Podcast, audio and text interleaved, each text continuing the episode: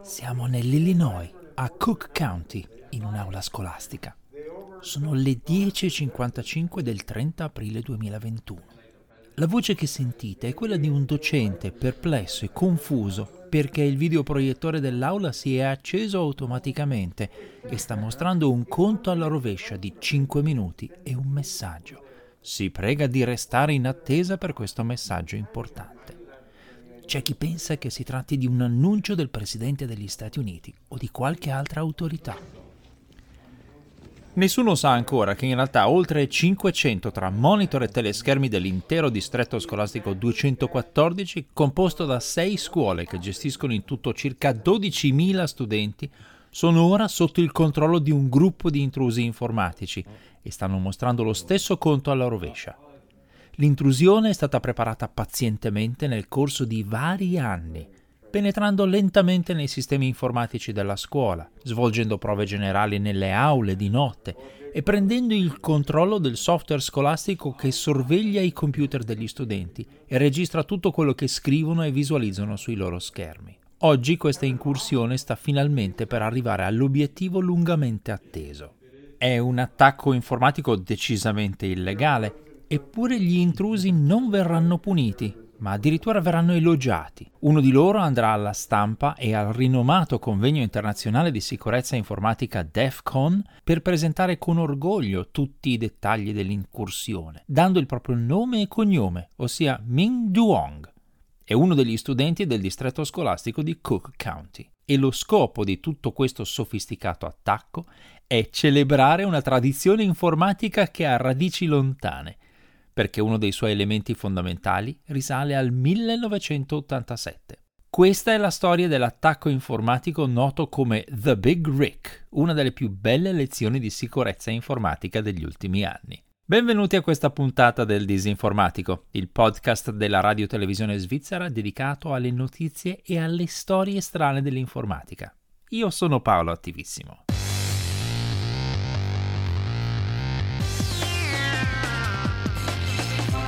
Disinformatico.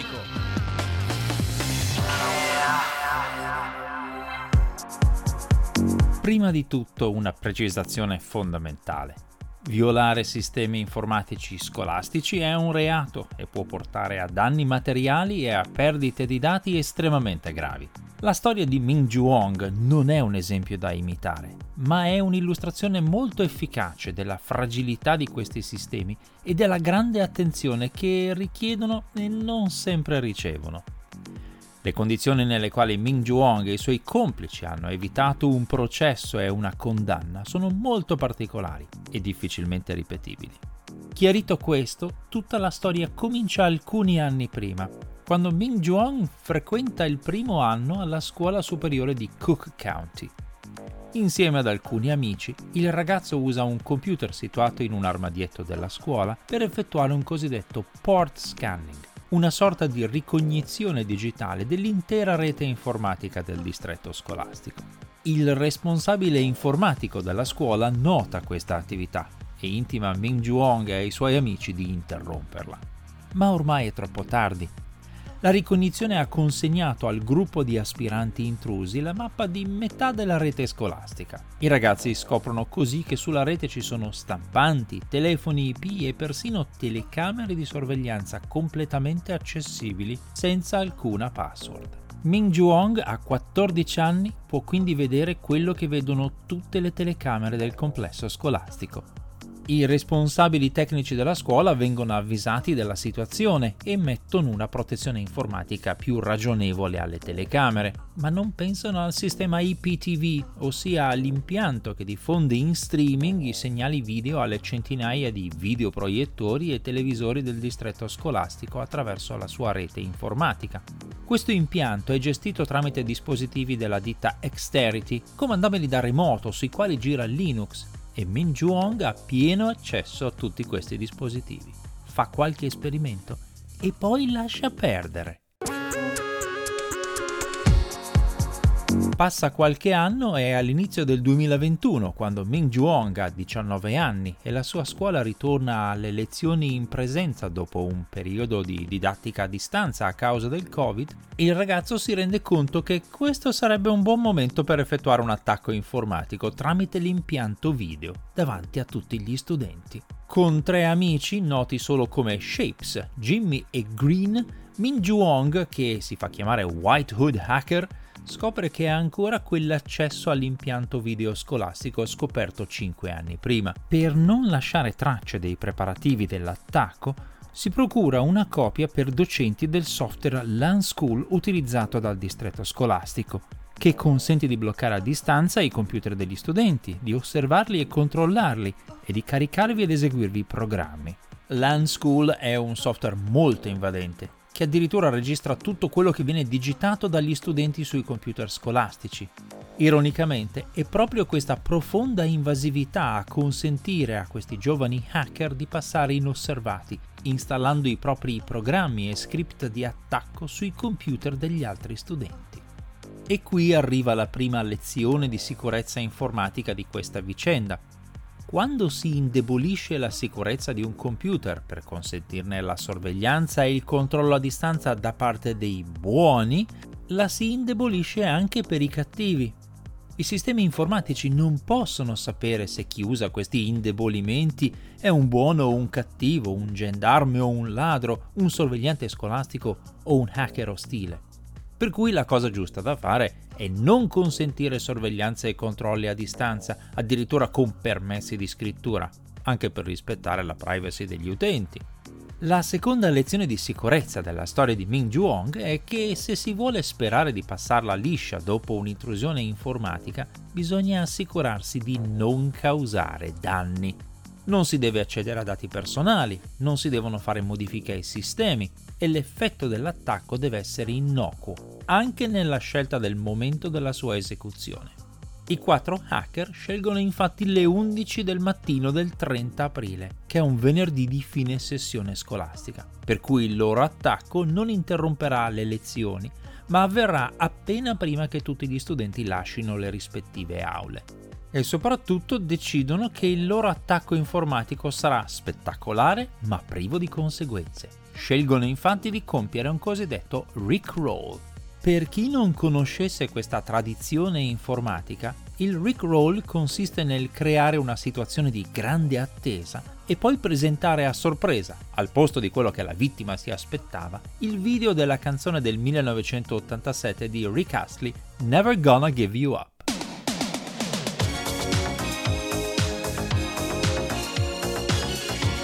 Per esempio, se qualcuno vi manda un link dicendo che porta a un video piccante di qualche celebrità, ma quando vi cliccate sopra parte la canzone di Rick Astley, siete stati rickrollati.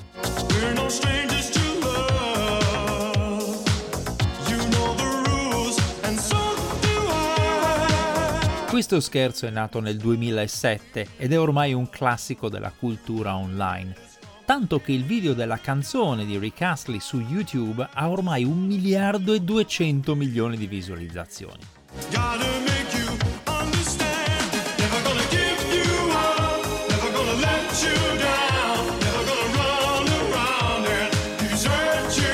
Persino Rick Astley stesso è stato ricrollato in alcune occasioni e il fenomeno ha ridato slancio alla sua carriera musicale, tutto è pronto, insomma, per l'attacco al sistema video scolastico.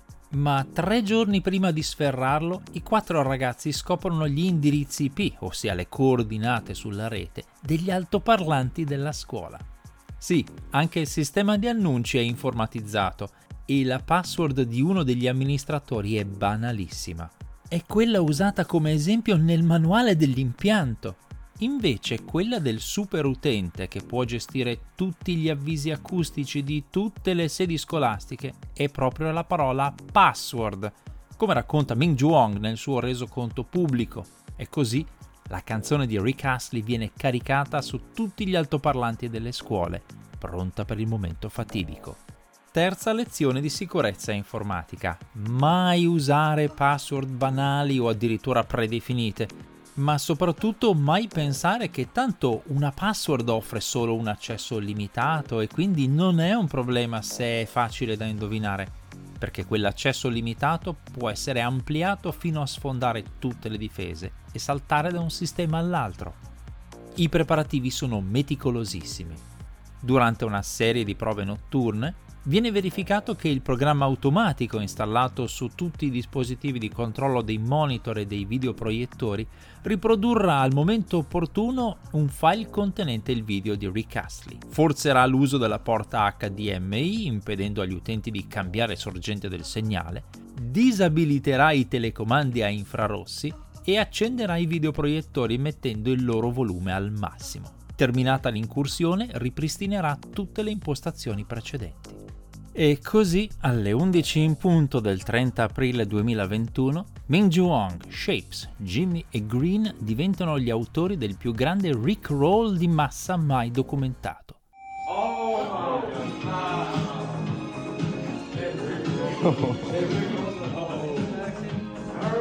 Le note della canzone di Rick Astley risuonano in tutte le aule e nei corridoi. Il video appare sugli schermi e gli studenti e i docenti che sono rimasti per 5 minuti in attesa di quell'annuncio importante capiscono di essere stati ricrollati. L'incursione informatica viene presa bene. Una delle docenti si mette a ballare. Un altro insegnante fa addirittura i complimenti online agli intrusi, che per il momento sono ignoti, anche se è abbastanza evidente che si tratti di una burla studentesca. Ma si tratta comunque di una violazione di vari sistemi informatici con utilizzazione di password altrui.